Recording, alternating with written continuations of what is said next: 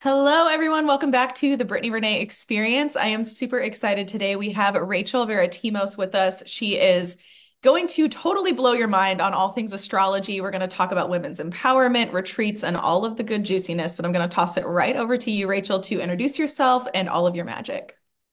Hi. Yeah. So I'm Rachel. I love helping people use astrology in an empowering way. Um, as opposed to a victim astrology way. This is something like I talk about a lot because I don't know about anyone listening on here or maybe even you, Brittany, but like I used to use astrology in a way where if I was looking at my astrology too much, I would just feel like crap. Like you just mm. feel like poop. Have you ever felt that way? Like, have you gotten really into looking at it and then just felt like crap? Yeah. You know, I'm, I actually am very grateful that I have astrologer friends. So sometimes when I read things, I'll be like, tell me what this like really means. Cause I might be totally filtering this in my own very big story way. Um, so I'm very lucky. I think that I might be the anomaly that like doesn't create the stories. Cause I have the people to just be like, what does this mean? Yeah. Well, so for anyone listening, I used to be that way where, like, for example, I would scorn the Pattern app. I don't know if anyone here has heard of the mm. Pattern app. It's a great astrology app. It's one of my favorites, but I mean, like all apps, you can use them in a toxic way, specifically the apps, specifically anyone who's just telling you general horoscopes. And that's because they'll give you an answer, like their answer, their perception, and then you'll fit yourself into that box. And then often we'll get stuck in that box.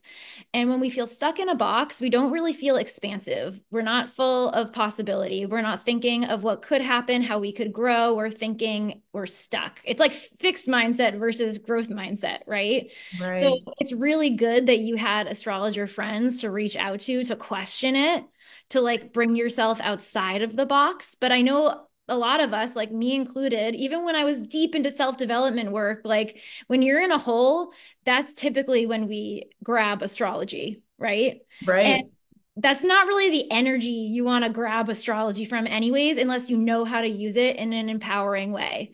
Like I know before we even just got on here, we were talking, um, you're like, oh, my brain. And like, I can con- concur that I feel a little like misty, like dreamy, like kind of like, I got it. Oh wait, I've lost it. Like energy today. Yeah. And it was so funny when you said that because that's literally the astrology today. And so like, I like to use astrology in like a self-acceptance of how can we best work with this energy type way, like, yes. And what's my best possibility for this energy? So the astrology today, for example, we have our moon in Pisces, which is this very um, confusing energy. Pisces can be very confusing because it's open to everything. Mm. It feels all the emotions and it sees and feels all of the things. And like, how confusing is that to have everything and have no boundaries between your emotional world and other people's? And not only that, but it's conjunct its ruling planet, which is Neptune, which doesn't happen. This is like rare. This is a rare conjunction, which is basically means Neptune, which is the planet that rules all things Pisces. It's like no boundaries, self-sacrifice, like feeling all the feelings, delusional in the positive and the negative way. It is literally joining forces with the moon today. So it's like extra foggy energy, this extra confusing energy. Um, and then it's also squaring the sun, which what that means is the sun is who we are. It's how we see ourselves. Wow. And if we have a square, it causes challenges. So we're not seeing ourselves correctly. Like we're feeling a little confused in our direction. Um, and so like knowing that when you know astrology, you can just be like, okay, my brain's being funky today, but you can bring some self-acceptance to that. And with Piscean energy, for example, like the best thing you can get out of Piscean energy is to lean into the possibility, is to lean into the daydream and allow the delusion to carry you on. You might yes. get checked with some reality because that happens, right? But like that's the best way to deal with Piscean, Neptunian energy. And so like that's one of the ways in which I love to use astrology to find self-acceptance in the moment, but also like let's say something horrible happens in your life and you're like, crap, like my whole life is over. And you just want to go in. So the toxic way would be going into the astrology hole and then probably looking at the forecast and it says, you're probably a piece of shit right now. Like, you know how like forecasts can make you feel mm. like you're a piece of shit right now, or like yeah. you're probably going through it, or Um, this is just who you are. And so then you could go deeper into the hole, which I know I used to do. And then I would spend hours on apps just trying to convince myself of the worst case scenario for some reason. Um, whereas when you understand, I like, especially like when you understand the astrology, or when you, um, listen to people who don't tell you how it is, but offer energies, kind of like how I just did, yes. like explained the energy and then the positive vibration of it.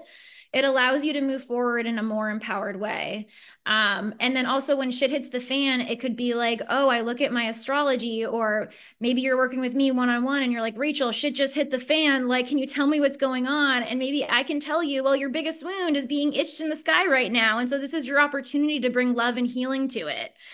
And, you know, when you can use astrology as like this, Uh, guiding post to grow and become your best self, to me, like, it's changed my life the fastest. It's how I've started my business and gained a lot of success in my business. It's how I've gained more success in my relationships and my friendships. It helps me understand other people in my life. It helps me understand my clients. It helps me understand when a client won't listen to me, and understand how to work with a client better, because maybe they have Uranus conjunct their Mercury, which Uranus is this rebellious planet that doesn't want to be told what to do. It's like, F you, don't tell me what to do. I'm going to go my own way. And when it's right next to the planet that rules your thinking and communication, and it merges energies with that, like, you can't tell that person what to do.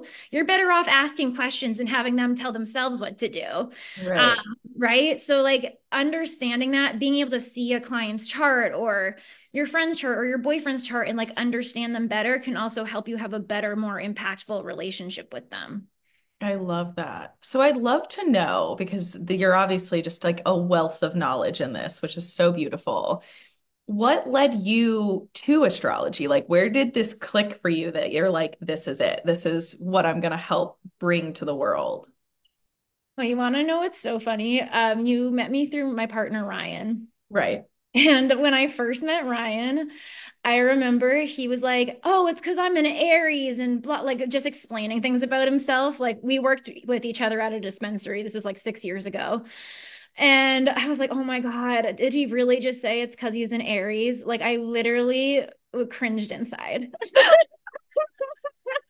Because I did not used to believe in astrology. Like, I thought it was B S. Oh, wow. Okay. I love this. I love this backstory. Yeah. So I secretly like judged people a little bit because I'm a Taurus. I'm very grounded. I'm very practical. And so like earth signs, earth energies, we need the evidence. We need the proof. We need to see the tangible shit, you know, like show me, show me in real life, you know? Yes. So anyways, fast forward three years after I'm judging Ryan, and I get my first astrology reading, and I had just started my business. And as anyone who just starts their business, especially in coaching, because it was like blowing up in the beginning of twenty twenty, it was hard. It was not easy to get clients at that time from me, because you're at a new business. I don't know what I'm doing. And you know, and I haven't even really picked a niche yet. Like, I'm just coaching randomly. So I get this reading, and this woman starts telling me about my past life. And throughout her telling me about my past life, she was like, yeah, you worked for these really wealthy, powerful people, and you traveled from, oh, the first thing she said to me was, you've been traveling a lot this year, right? Which was really strange to hear, because it's twenty twenty when no one's traveling. And I had been traveling a lot. I was traveling a ton in twenty twenty. Yeah. Yeah. So like some people were, like the rare few were, but for her to say that to me, I was like, how did she, that was the first thing of like, how did she know that? And then that's when she said, oh, you're returning to your past life where you worked for these powerful mm. people, and you traveled from place to place, and you set up art schools and institutions, and whatever you told them to do to set it up, they would listen to you, and they'd set you up with all these nice things. And I had been attending a lot of retreats through my travels in twenty twenty. Like, I had gone to like, I don't know, probably like at least four at that point. And I decided what she said meant I could host a retreat. Something in me, I just had loved attending retreats so much that year.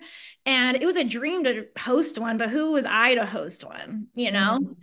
And something about what she said, I was like, well, if this was me in my past life, why can't I do it in this life? I'm, right. 'Cause I'm probably really gifted at it. So I took what she said and I rolled with it, and I manifested my first retreat. I like wrote about it in past tense as if it had already happened. I read it to every coach friend I had met that year. So I read it to like twenty people, and it just felt like it was already happening. And so in a month, I sold out that retreat with fourteen people. I put it on my mom's credit card initially because I didn't have a credit card and I didn't have money.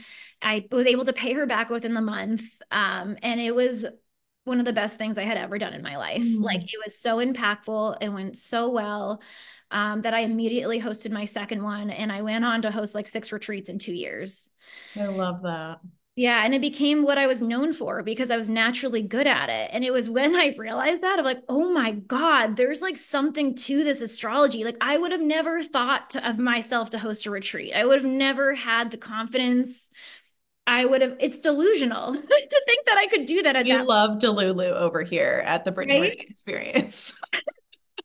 But like, to me, that's what astrology helps you do, is it helps you be delusional. And so after that, I was hooked, and I'm kind of the person who, when I get hooked on something, it's the only thing I think about from the moment I wake up to the moment I go to bed. And so I've just been astro- studying astrology and then learning every person in my life's chart. And then I just, everyone's kind of, some people are a little creeped out by me because I'll memorize your chart the second you give it to me. Not out of a creepy way, but because I'm instantly like running experiments in my brain. Cause again, I'm a Taurus. I like proof. I'm like, all right, does this work with this person? Do they show up this way? And I'll literally just start noticing things or asking them questions. Um, and it, it was really real. Like I realized after the last, I got into it a couple years ago. So the last two and a half years was just twelve hours of research every single day from, again, the moment I wake up to the moment I go to bed. And I was like, this shit is real. And um, I started incorporating it at my retreats a lot more, and it was really impactful for everyone there. It was one of the most impactful things I did at my retreats. And now I'm just going full force into it, where I just do like one-on-one astrology coaching. And, um, and yeah, that's how I got into it. I love that so much. Yes. For those of you that are listening and or watching, uh, Ryan actually is going to be on the podcast, I think next week. We've got him on the books too. So you guys will have a back-to-back little dose of this duo that has so much magic. So I'm, I'm very intrigued by birth charts. I actually had mine read. This was last summer, I think. And my partner at the time also had, I raved about the reading. So I was just like, oh my goodness, this like just clicked so many things for me. And he's like, well, I want to know, like, I want to know. And so then I reached out to this girl and I'm like, can you also read him? And she's like, yeah. And I could also do like a double, or I don't know what you call it, but you like put the charts together to kind of read the, the partnership. And it's so interesting because what was read did come into play, but what she read astrologically was going to kind of happen is not what's been happening at all. We're now like separated, all of these things. And it's been an interesting, like, back and forth in my mind of, like, what messed up or what didn't work, right? And I thought about that astrology read, and I actually went back and rewatched it. And it's so amazing to me what our minds will do, right? Like, how we'll take, like, the experience and we'll be like, well, this is what it was. And then I come back into it with a very neutralized mind at this point, and I'm like, okay, so certain aspects had to click in certain places for us to really move through this density that was there. And it was a lot of inner work on each of our sides. And so it's so beautiful to me to see, like, birth charts to me are Chinese. Like, I don't understand it. I'm like, I can't tell you where anything. I can tell you I'm Aquarius, I'm Scorpio rising, and that's what I know. I'm like, past that, no idea. And it's something that, like, I have wanted to learn more about, and especially watching and following you now on social media, you'll say something and it'll be like, this means this. And I'm like, that's so cool. And then I'll get distracted and I'll be like, I, I need to go back to my chart. So it, this is just so fascinating to me, because I think that the ability to use astrology as a tool and as a modality to live your most authentic, aligned, you know, inner standing of your life is so incredible. And I'd be interested to hear, like, the relationship side of it, because I know you've talked about how you've kind of utilized this within relationships. So I'd love for you to kind of expand on that, because that's, for me, something that I'm like, this is fascinating. I want to know all about this. I want to know, I'm probably going to hire you to do my chart, because I'm like, I want to know more. And the chart that I had read we had taken it from a perspective of business because I was really in my new launch of my rebrand of the business. And I'm like, I want to know all the things. So I didn't learn the depth about like my own stuff that I would really like to learn. Side note. Yeah. I mean, with astrology, there's like so many directions you could go. So it makes so much sense that you didn't get to learn the other stuff, because you could probably spend like years on just the career part of your chart, you know? Um, yeah. So when you bring two people's charts together, it's called synastry. Yes. Yeah. A synastry reading. So I'll give a little story about how it's helped me. I'll do like a friendship one, and then maybe we could do like a romantic Perfect. relationship one too, because I've realized it's helped both sides of the relationship. So this is one of the reasons I love memorizing all my friends' charts, um, because it helps me have compassion for them, for myself, to understand where, because the thing is, is whenever we get into an argument with someone, it's because we are both right, but coming from two different worlds. Exactly. Like, you know, and it doesn't mean that the other person's a piece of shit or you're a piece of shit, like literally just two different worlds. And so that's how I love to use astrology, is to see where we're coming from, two different worlds, and where can we meet in the middle? Where can I bring understanding to help me grow? Because I'm not here to change anyone. I'm just here to grow and be my best self and be non-judgmental and be accepting and to allow my life to unfold in hopefully the highest possible way, but I'm down for whatever, you know? um, but like, so I had this friend over the summer. Um, she's one of my best friends. She's an Aries. Most of my friends and partners have been Aries or fire signs, because your Venus sign is your love language. And my Venus is an Aries. So mm. I love Aries energy. Like that's just what I'm attracted to. So the thing with my friend uh, who I got into a fight with, her Venus is an Aquarius, and um, she can be a little detached emotionally because it's also in the fourth house, which can rule the, the heart. So she can be detached from the heart a little bit um, when we have conversations. And she, we had this, I was visiting her. Um, there was a lot of like high tension because I was visiting her during a time when I knew she had just had a lot of people at her house. And I know she loves her alone time. Venus and Aquarius in the fourth house, like separate herself from everyone else. She wants to be in her home. She wants to detach, and she doesn't want anyone around her sometimes, even though she loves friends. And so before I got there, I was like, are you sure you want me there? Like you just had all this. And she kept saying, I'm sure, I'm sure, I'm sure. I get there, sure as shit, ends up being a problem after a few days. Like she can't hold in her emotions, and she like, and then it causes tension between us where I'm really sensitive. I have a Pisces moon, and I'm like, what? Like, are you being mean? Like I double checked with you. And it built up all this tension throughout the week, where the last day she said something very, very mean to me that I couldn't even like, it's, oh, I'm usually very vulnerable and will express, oh, that hurt my feelings when you said that. But at that point, when she said the mean thing, it felt like she had, without going too much into the story, it felt like she had broken trust from a conversation we had like a day before around a similar topic where we were also mm-hmm. fighting, and I was upset. So I end up leaving, and it's just like, I'm like, I don't even know if I'm gonna be friends with this bitch again. like, like I, I literally like drive home from Virginia, and I'm just like fuming at the ears, and I get home, and I just like say to myself, I'm cutting her out of my life, but I'm also a Taurus. So like, am I really going to cut her out of my life? I will likely try again because, you know, as a Scorpio rising, I'm a Taurus sun. We loyal, you know, we are loyal to a fault sometimes. Yeah.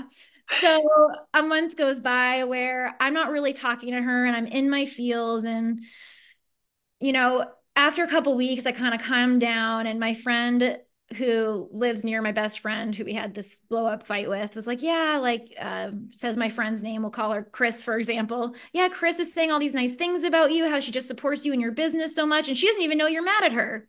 And in that moment, I had this realization of like, oh, her Aquarius, her Venus is in Aquarius. And her Mars is also in Aquarius, which is like how you fight. She's detached. She doesn't understand. And I'm a Pisces moon, which feels all the feelings. Like she, it was in that moment that I had this understanding of it's not that she meant to be this horrible, quote unquote, bitch to me. And it's really just the fact that she had no idea she hurt my feelings, and I never told her that last time. Mm. And so I reached back out to her because I always want to build more depth in relationship. Like I rather yeah. not, right? Like that builds more depth. That's how you build a stronger relationship. Yes. And so I reached out to her and I started the conversation by being like, hey, I said exactly what I just said. I want to have depth within our relationship. And like, I want to explain to you that I was really mad at you and about to cut you out of my life. And this is why I was mad. And I understand because your Venus is an Aquarius and like, you're not always... Um, you don't always realize what you say can be hurtful. And I just wanted to express to you that this is how I'm feeling, but I want us to be friends and I want to move through this. And she obviously took that really well, because I feel like when you understand people and you see them and you don't blame them, then they can see your side better.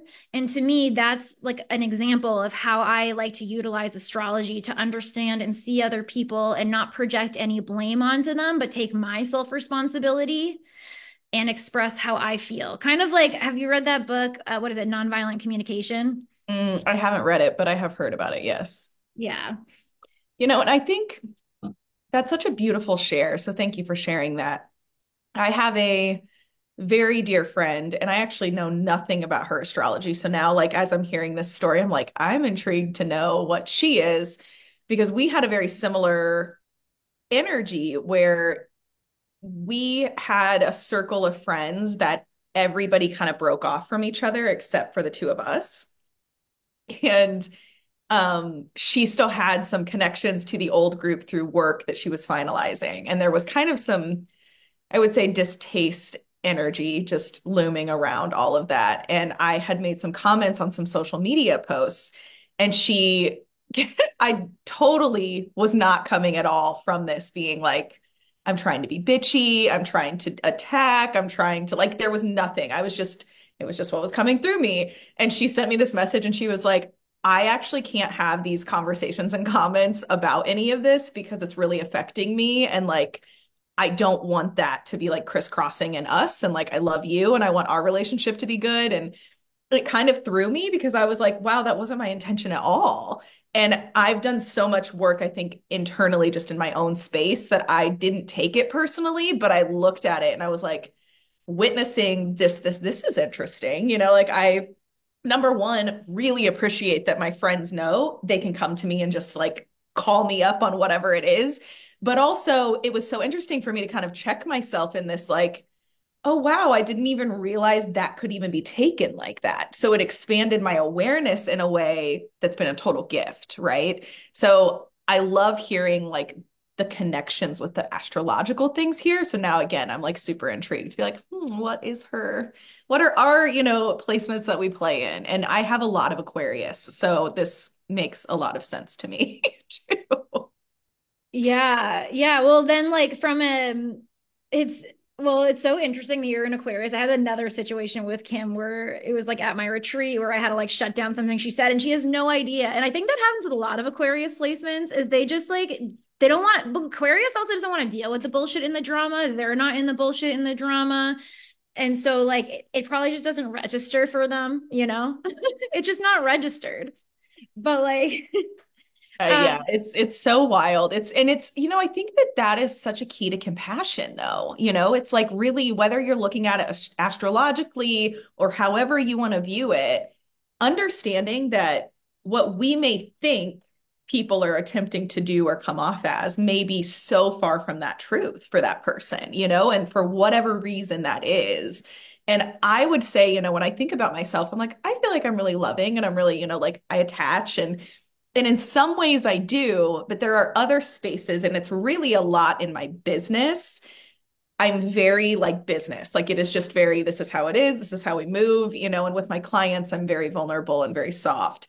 But when I'm in any other business transaction or handling business endeavors, I'm just, I think, very to the point and very what some people might feel is like forward or brash or like, this is just, you know, what we're doing. This is how this goes. Um, and I've had people say, you know, your energy is so so big in business things, sometimes it's intimidating. And I've also heard that in my romantic relationships. And I'm like, I need to know more about all of this. Well, I'm just so curious about your whole chart now. And like, it could be the Scorpio rising. The Scorpio rising can be very like cutting because Scorpio is ruled by Mars, and Mars can be very like, Mars literally cuts things. Like it can like sever relationships. It can sever things. It can cut things out, but it's also passion, you know? Um, so a thousand percent, that's the thing, is exactly in the way you just described it is how astrology can help us have compassion for other people and ourselves and more understanding and to not take things so freaking personally. Um, like another thing is, is in my romantic relationship, for example, and can you hear that in the background? Okay. Good. Uh, in my romantic relationship, for example, my partner Ryan has a Virgo moon and he's a Virgo rising. Now, something that brings him a lot of comfort and makes him feel good, it makes him feel helpful, it makes him feel useful is being able to solve problems for other people, to be of service mm-hmm. to other people. That's his Virgo moon, Virgo rising. For a long time, I got really mad when he would try to solve my problems. I would like be like, rawr, like, who do you think you are? You know? Yeah. And maybe not express how I didn't want him to solve my problems in the nicest way. But when I learned astrology and realized like, oh, this is like partly what gives him emotional security and comfort and like, is like, it's like motherly. It's, it feels good for him to do this. It allowed me to allow more of that balance into our relationship where now I will ask him to help me with certain things. I still hold my boundaries when I don't want help with certain things. Like we have that conversation, but I will actively make a point to be like, can you help me figure this out? And oh my God, the first time I asked him that, he got so excited. He said, finally, like he literally said that. I love that so much. I, I, and I think that's so beautiful. You know, I think being able to, like for me, which I just sent you my chart, by the way, so we can talk about things yeah. later, but for me, it's such a love language when I'm witnessed for being able to serve, because it's so embedded in me to serve my partner that I'm like, when that is witnessed, it makes me jump for joy. I'm like, I'm totally, and even in my friendships, like when I'm able to utilize what I love and what fires me up and serve my my people that I love, it's just the best thing. It's a true love language for me. Oh, a hundred percent. Now I'm curious if you have like Virgo or sixth house. You said you just sent me your chart. I did. Yeah, you know, and it's, um, I'd love to also kind of share with anyone that is listening, what, how would people kind of dive into this and get started? Because I know for me, like, it's definitely intimidating. It's definitely like very, there's so much here that I feel like I don't know that I'm like, where do I start? Right. Obviously coming to someone like you who can share and all of that, but you know, what are kind of the initial steps for people to start to learn all of this in their placements? Like, is there a website for them to get their chart? Is it easier to get it from a practitioner and have it broken down? Like, what is the pathway for people who are listening to this and they're like, I want to know all of these things? Okay, I think there are a couple ways you can go about this. The thing is, is that there are, are so many layers to astrology, so it depends how deep you want to go. Um, you can start by just pulling up your birth chart on, I don't know, any app like astro dot com. I like to use Time Passages too. You can download the Time Passages app on your phone. Actually, I think that would be the best place to start. Download Time Passages on your phone. Put in your birth information, and what it will do is it will tell, give you the chart. It'll give you a picture of the chart, and then it will give you a breakdown of all of your planets and what how and what signs, zodiac signs, and houses they're in. Which I can explain that to what to whatever to everyone if they want to know what that means. Listening to this in a second, um, but it will explain all of that, all about each of your uh, planets, your houses, your signs, and then it will tell you aspects made and kind of break down the energies in your chart. Now, don't take what Time Passages says as a grain of salt. I'm a big fan of like, look at your Time Passages, see what planets are in what signs and what houses, and then go on YouTube and like search a YouTube video around that planet and sign and house. So for example, if your uh, Mars is in Leo in the tenth house, like go on YouTube University or just YouTube, I call it YouTube go on YouTube and search Mars and Leo, and you could find a million videos and just listen to it. And I want, and just start thinking about like, how does this fit into who I am? Mm. And listen to the low vibe of that placement and the high vibe of that placement. Start to notice, like, where do I show up? Maybe not as my best self in that placement. Where am I showing up as my best self? And I think that's a really great way to start to get to know your chart on your own. Um, But also I think it's like, again, I said, I didn't really get into astrology and change my life with astrology until I got a reading. So if you get an actual specific reading, um, it's way different than what you read on Time Passages. Like, I think when people read their charts specifically from an app, that's when people get, it's easier to get into victim astrology, because you don't have all the context and you're trying to fit it to your life when there's so many different ways it could fit to your life. Um, and you know, not all astrologers are made equal either. Like, I'm a really big fan of like, I'm not going to tell you who you are. I'm going to ask you questions based on what I see in your chart. And I'm going to make you tell me, mm. because if I try to tell you who you are, it stops your creation. It stops your intuition. It stops you from evolving in that very moment. Whereas when I see you have a certain placement in your chart and I ask you, like, I'll, I'll frame it in that energy or something of like, oh, like, interesting. Like, did you have an, like, what was your relationship with your mother? Like, like if, like, were you um, separated from her at some point? Like, did she have mental health uh, disorders? Mm. Like, did you spend a lot of time alone from her? Like, what, like anything along that energy, ring a bell. And then they'll literally tell me their specific mm. story. And just saying a few key words allows them to be like, where do these, this energy fit into my life? And then they tell me it. So that's why I was saying before, if you do look up your chart on Time Passages, then go on YouTube and listen to a bunch of different videos on that placement and see how it fits with you. Don't mm. take anyone with a grain of salt. Um, but yeah, I would say those are the best ways to start learning your birth chart.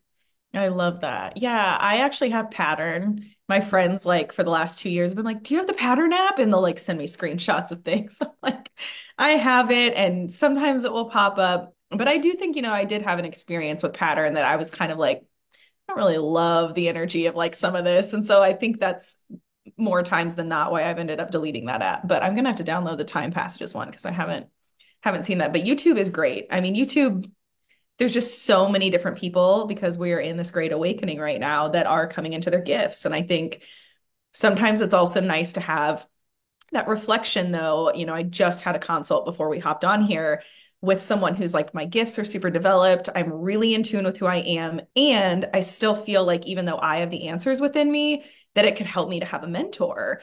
And I'm like, a hundred percent, like, we can do so much on our own, but we all have blind spots. We're all still human. And the perspectives that people who, like you, this is your niche, like, this is what you do.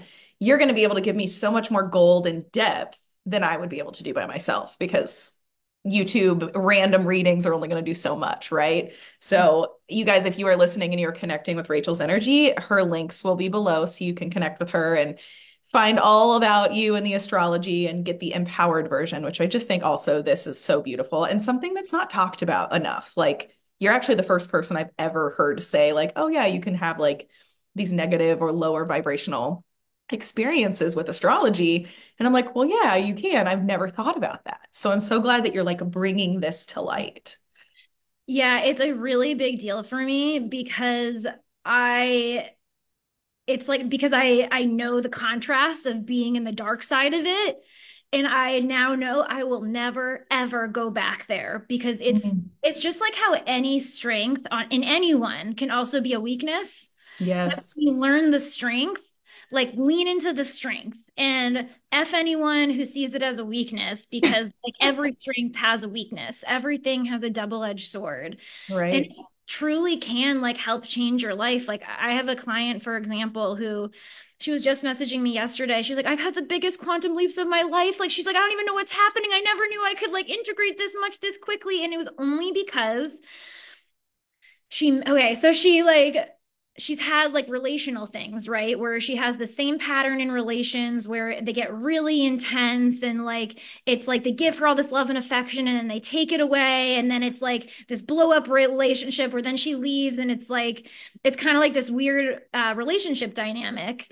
And at our last session, there was this one new person that's in her life that she's been having this, int- like, it's like the relationship dynamic she always has, but like ten times, it's like intensified. And um, so we had a conversation and I could see her blind spot, but if I just told her her blind spot, it was kind of like going over her head and she was going back to complaining about the situation. So what I did was uh, we looked at her chart. And she was telling me about how when she was a kid, her dad and her grandfather, because she was saying how she always wants affection. Like she needs the affection. When people take it away, that's when it blows up. So she was saying when she was a kid, her dad and grandfather always told her, you're so beautiful. You're going to be amazing. You're this. You're a superstar. You're blah, blah, blah. And so she learned that she's all of those things. But she also learned that like love is telling someone that. Love is like telling someone that and not taking it away, right? And so when she would go into these relationships, actually I looked at her, so I looked at her birth chart, and in her birth chart, her south node, which speaks to your past life in astrology, kind of like what I talked about in the beginning of this episode, was in Leo, which Leo is the king, queen, like tell me I'm pretty, uh, south node, which makes sense. A lot of, if you don't believe in past lives, your south node is also who you were as a child, like kind of like what you were deep into when you were younger. So the south node is also when you went so far into that area that you became a little wounded.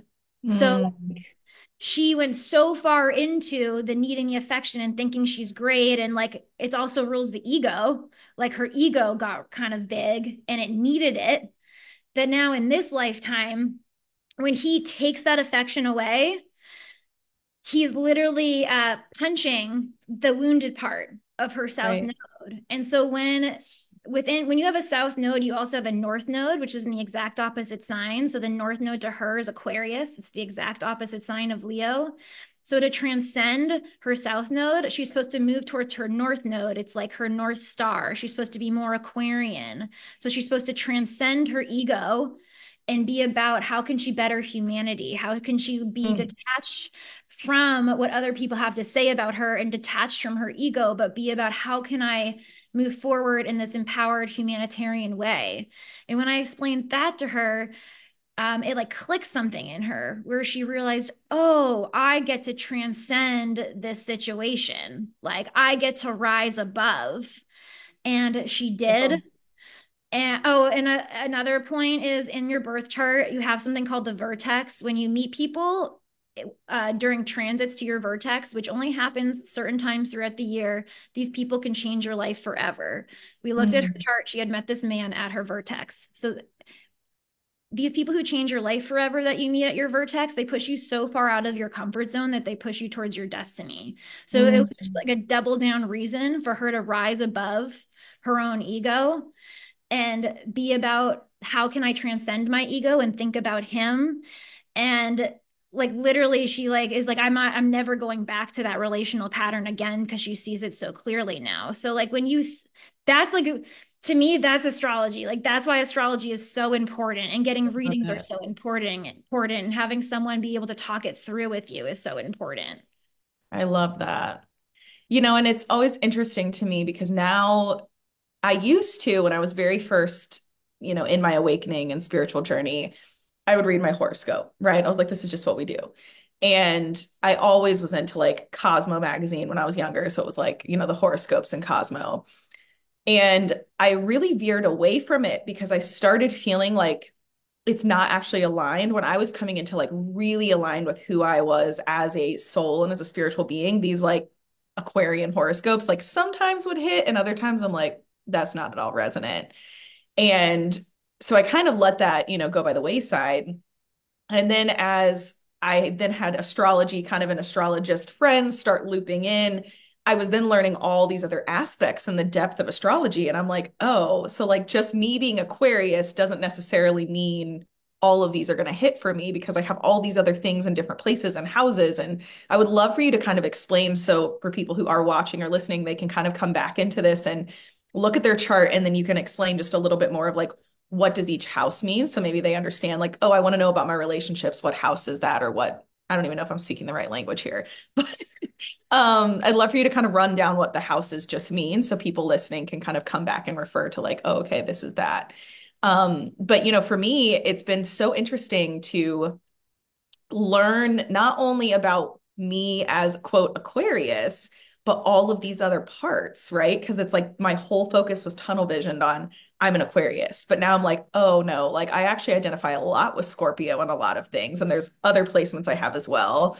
And then seeing in friendships and partnerships from the pattern, it's hilarious because my prior partner, so he was Leo, I'm Aquarius. And it was like the entire, like what you just spoke, the entire relationship was like, there's so much love, but they, I mean, we are, you want to talk about different worlds. Like I am like the etheric goddess. We're in authenticity. We're in the spiritual realm. And he is like embedded in the patriarchy, and he's spiritual, but still very stuck to old belief systems and patterns. And it was just this constant, like, are we gonna, like, are you going to transcend up into this space? Like, are we going to let that ego die? Because I can only come down here for so long, right? Like I can't be in that space.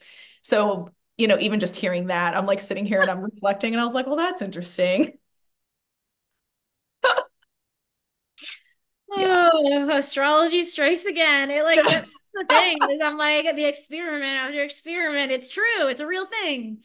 Uh, yeah, we can definitely go through all the houses. So it's so fascinating that you just said that you really identify with Scorpio, because Scorpio is your ascendant, your rising sign, which means Scorpio rules your first house. So it starts off your um, your zodiac wheel at the first house with Scorpio ruling it. So your first house is your identity, how you see yourself.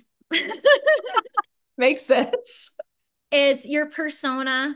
Um, it is how we learn to be to survive in the world as a child. Mm. So you know, for example, if you're a Scorpio rising, then sometimes if you're a Scorpio rising, you learn to protect yourself. You learn to not, um, sometimes they've had trauma when they were younger. And so they learn to protect themselves and not trust everyone, but they're also really good at getting other people to tell them their secrets. It's like, I'll know all your secrets, but I'm not going to tell you mine, you know, type thing. Um, but you know, they can be vulnerable and open. Like, I'm not going to say that they're not going to open up at all. Depends what else is in their chart. But like you, you typically, it's so deep seated, your rising sign, because it's how you learn to survive in the world. Mm. I'm a Libra rising, and my mom all through growing up always told me to consider other people. What did other people think? And ask other people questions. And that's Libra is about other people.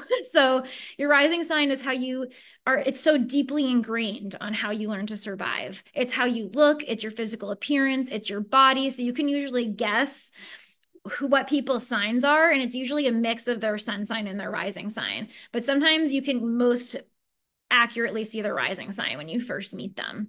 Interesting. Um, so that's the first house. The first house is typically ruled by Aries. Aries typically starts off the, zo- the zodiac wheel, but because you're a Scorpio rising, Scorpio rules your first house. Got it. Um, second house is traditionally associated with Taurus. So imagine like Taurus themes. But if you're a Scorpio rising, then Sagittarius rules your second house because Sagittarius comes after Scorpio. So do you see the zodiac? Interesting. Okay. Yes. The zodiacs move in the sky, whereas the houses stay, and then different zodiacs line up with different houses and then they rule that house. So the second house is your material possessions, your financial security, how you make income. It's your self-worth. It's skills you build to create income. Mm. Um, it's how you nourish yourself. So sometimes when people have like interesting second house placements, like maybe they have Scorpio and Pluto in the second house, like that could be like an eating disorders because Pluto is the planet of death and rebirth and transformation, and second house could have how you nourish yourself. Like you could go through a lot of transformation with that. Um, third house is your siblings, your extended family, like your, like your aunts, your uncles. It's also your local community. So if you go to the bar and you interact with the bartender, that's a third house thing. Third house rules small business. Third house rules how you think, how you communicate, content you put out on social media. Like what we're doing right now is a third house thing. Um, it also could be an eleventh house thing, which we'll get into the eleventh house in a second. I love it. But uh, that's the third house. Like, so think of the area of your life that rules thinking, communication, content, writing, and then connecting with your local network or like local family. But the fourth house is your ancestry. It's your actual family. It's like your deep roots. It also rules your heart, like mm-hmm. uh, that sense of love that comes from you. Um, it rules also home and real estate and like home cooking and comforts. It's the house that's associated with Cancer um, most closely. Um, so if people have a lot of fourth house placements, it's also a very private house. It's the house that not a lot of people see. It's very personal to you. So sometimes if people have a lot of fourth house placements, they're more private people. They're more personal, or maybe they're into real estate, or maybe they're like really big homemakers, or maybe they're like really attached to their family and roots. Um, it's also like your emotional, emotional inner world and landscape. So think about if you go to therapy, that can be a fourth house thing because you're working on your emotional world. If you go to coaching, it could be a fourth house thing. Um, the fifth house. So the fifth house is traditionally associated with Leo. Rules confidence, self-expression, the ego. Um, look at me, I'm a star. But it's also like pleasure and what we find joy in and our hobbies and our creativity and sports. And it can also be gambling. Um, fifth house can also include entrepreneurship because it's kind of like wild and gambly and fun and doing what you like to do type thing. Uh, the fifth house can also be associated with the father sometimes because it's associated with Leo, which the sun rules Leo. So the sun typically, um, if you have like a normal zodiacal wheel, the sun usually uh, rules your fifth house. If you're an Aries rising, the sun will be ruling your fifth house, which is the sun is associated with Leo.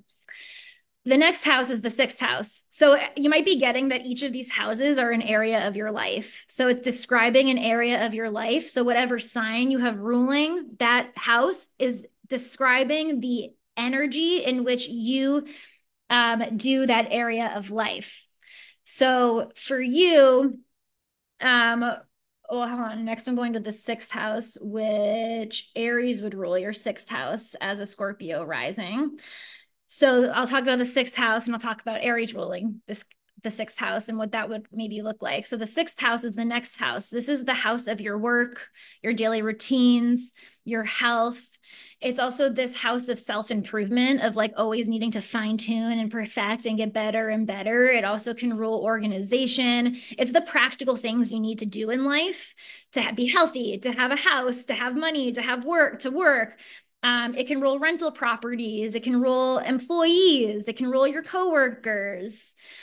Um, it's one of the more malefic houses because if you have a lot of sixth house placements, like it's going to give you something that you need to work on, or you're going to like, because it needs to improve. So maybe you'll be sick and it will make you really focus on your health, you know, or maybe it makes you poor and it makes you work a lot. It's the house of working, but being of service, and not the house of making a ton of money, but working service, being of service to others. So for you, if we have Aries ruling the sixth house, you want to be of service in like a leadership way. You want to be a trailblazer. You're going to be bold about it. Um, you're going to be, uh, Aries can be kind of like that crusader energy too of like, this is like, like, come on, like, we just got to do this, like, let's go, like, type thing. Um, a self-starter, like Aries um, will go to the gym because sixth house rules health, and Aries will probably like work out really hard at the gym and like be like, rawr, and like, you know, so that's Aries yeah. ruling the sixth house. So do we get it? It's like the zodiac sign that rules the house flavors that area of your life. Makes sense. The seventh house is the house of your one-to-one relationships. It's the house of other people in your life. Um, so it's not just your romantic partnerships. It's called, it's traditionally the house of marriage, the first marriage, but just marriage in general. Um, it tri- typically rules your business partners, like your best friends, your um, clients. Clients can be a one-to-one relationship, like seventh house, your, again, your romantic partnerships. It could be if you have, this is where it could be both houses. If you have a neighbor that you have these interactions with a lot, like the neighbor is your third house, but the interaction that you have, like maybe on a daily day-to-day basis, maybe you guys help each other cook or bake, or like you, you share a lot of things with each other. That's a seventh house interaction, like a one-to-one interaction. Uh, seventh house is also the house of open enemies. Cause like, think about this. If you break up with someone, they might become your open enemy. It's not like you guys are openly battling it out, but like typically if we break up with people, we don't talk to them again, or like you have a bad taste in your mouth about them. Sometimes it's good. Sometimes it's not an open enemy. Um, but it can also be, it's also ruled by Libra. So it's the house that wants fairness and balance. So it can rule contracts as well. Mm-hmm. Um, all right, we'll move to the eighth house. So the eighth house is most traditionally associated with Scorpio. So it rules death, rebirth, transformation, um, psychology, intuition, the occult. Um, so it's funny when you said, bef- I forget if it was before we started this, you're like, you can talk about the taboo things. That's Scorpio rules the eighth house. It's like a Scorpio thing to say, you know, um, which I love because my sun sign's in the eighth house. I was like, yeah, let's do it. I love it. Eighth house also rules sex and intimacy. So think about like it builds off the seventh house. The seventh house, you have the partnership, but then the eighth house is where you have that deep intimacy and sex. And it's also, this house also rules power struggles.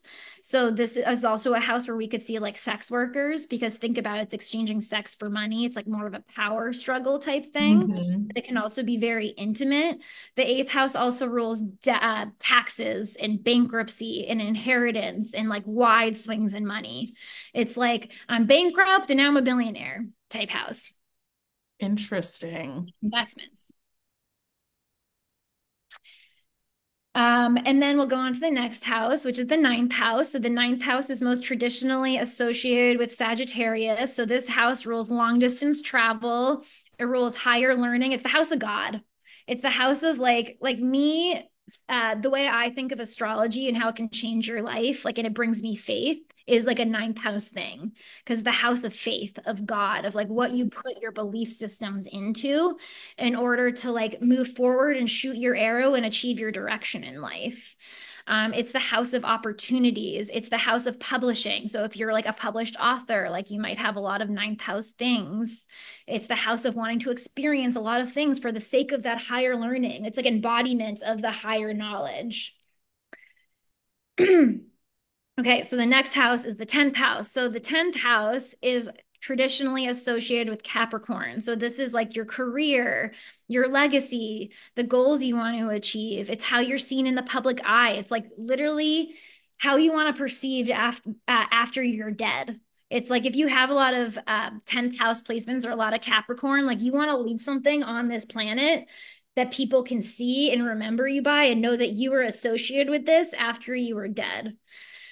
Um, it's the house where we set like our, our practical goals, where we're willing to like climb the mountain and do whatever it takes to reach that career success. Mm.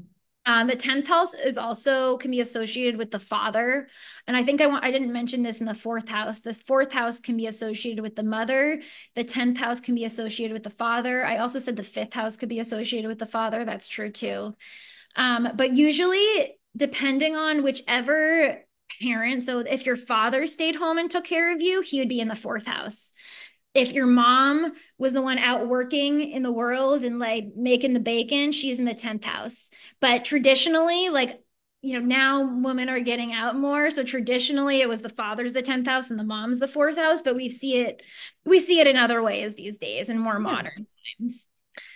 Um, the eleventh house. So the eleventh house is associated with Aquarius. It rules your hopes, dreams, wishes to better humanity. It's the area of life where our friendships, our networks, our groups were associated with, but it's not in like that deep intimacy way of the eighth house. It can be detached from the friends. It's like, I want friends and I want a better humanity, but I'm not you. And we don't need to like go into that depth. It's more of like just, um, one-off friendships, your networks.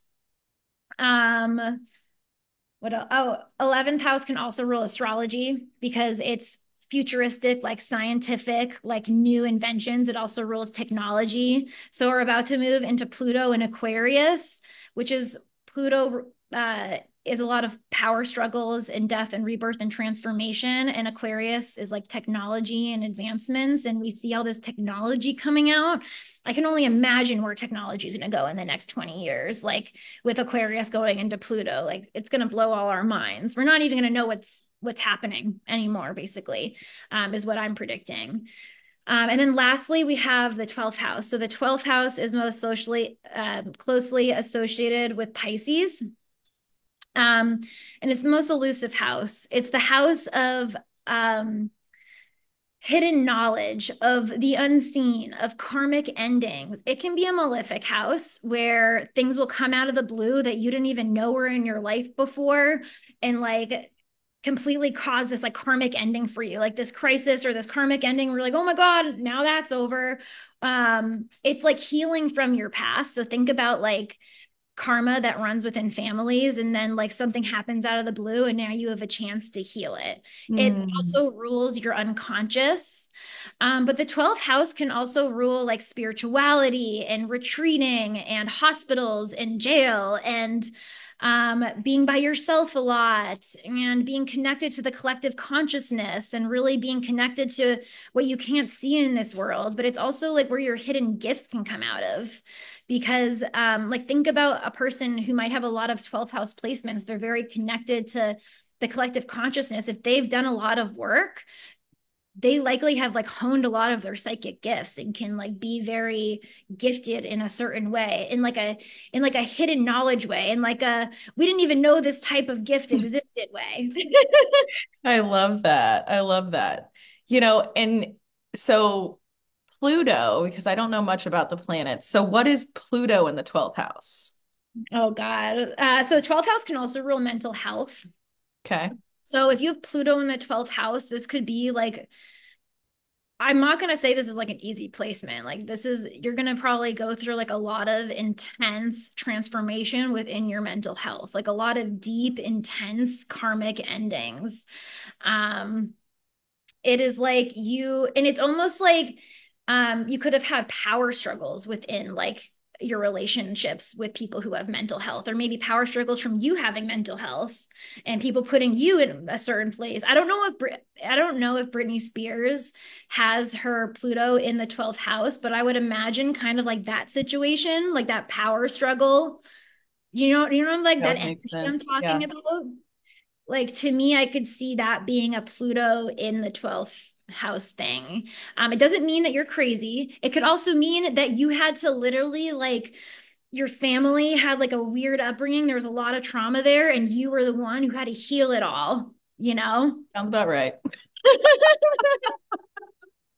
Yeah. Sounds about right. twelfth house also rules addictions and uh, escapism too. So it's interesting. Yeah. You know, my, which I've shared on the podcast a little bit, but not actually as much as I probably down the line will, about personal journey.